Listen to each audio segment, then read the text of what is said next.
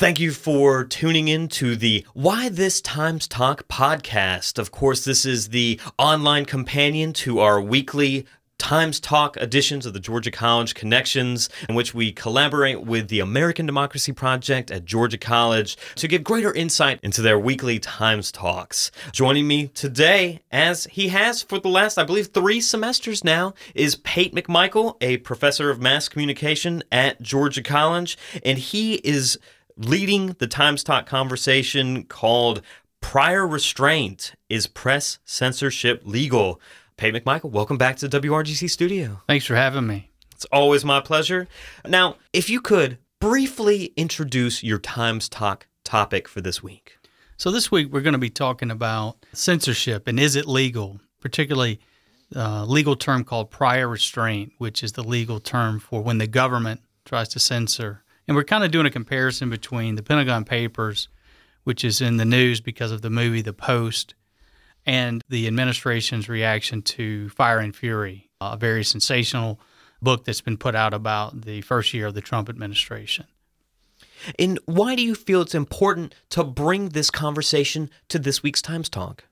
Well, it's a very important issue from the standpoint of the First Amendment and you know what the restrictions are going to be as far as the government's ability to regulate information and try to control the media and we're really living in a pretty historic moment in history where the administration is at war with the press and calling the press the enemy of the people. So we are very likely, in my opinion, to see more tension, maybe even legal tension, regarding the First Amendment and what it all means. And now, as you go into this first Times Talk of the spring 2018 season, what do you hope your audience takes away from the conversation? Well, I hope they'll think about censorship and just how prevalent it is in our society without the use of prior restraint. Obviously, knowing what a prior restraint is and encouraging government to use that tool is very dangerous. We do have an administration that seems willing to do a lot of things that would be unconstitutional towards the media. But you should also think about just how you express yourself on a daily basis. You know, should Facebook have as much power as it has to take down your account or Twitter or your social media platforms? because those are not government forums. Those are not places where your First Amendment rights really have a lot of sway. So unless you're vigilant about standing up for your beliefs, you're going to find yourself in some forum censored, you know, potentially, and you won't have that same recourse to justice.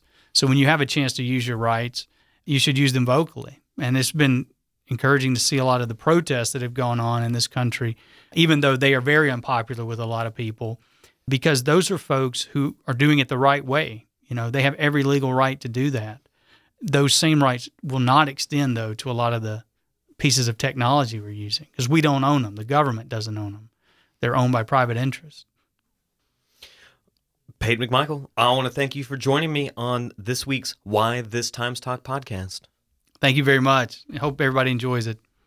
Pate McMichael will be facilitating the first Times Talk of the spring 2018 semester. It is entitled loosely Prior Restraint is Press Censorship Legal? I want to thank you for tuning in to the Why This Times Talk podcast. I've been your host, Daniel McDonald, and I want you to know I look forward to convening with you soon.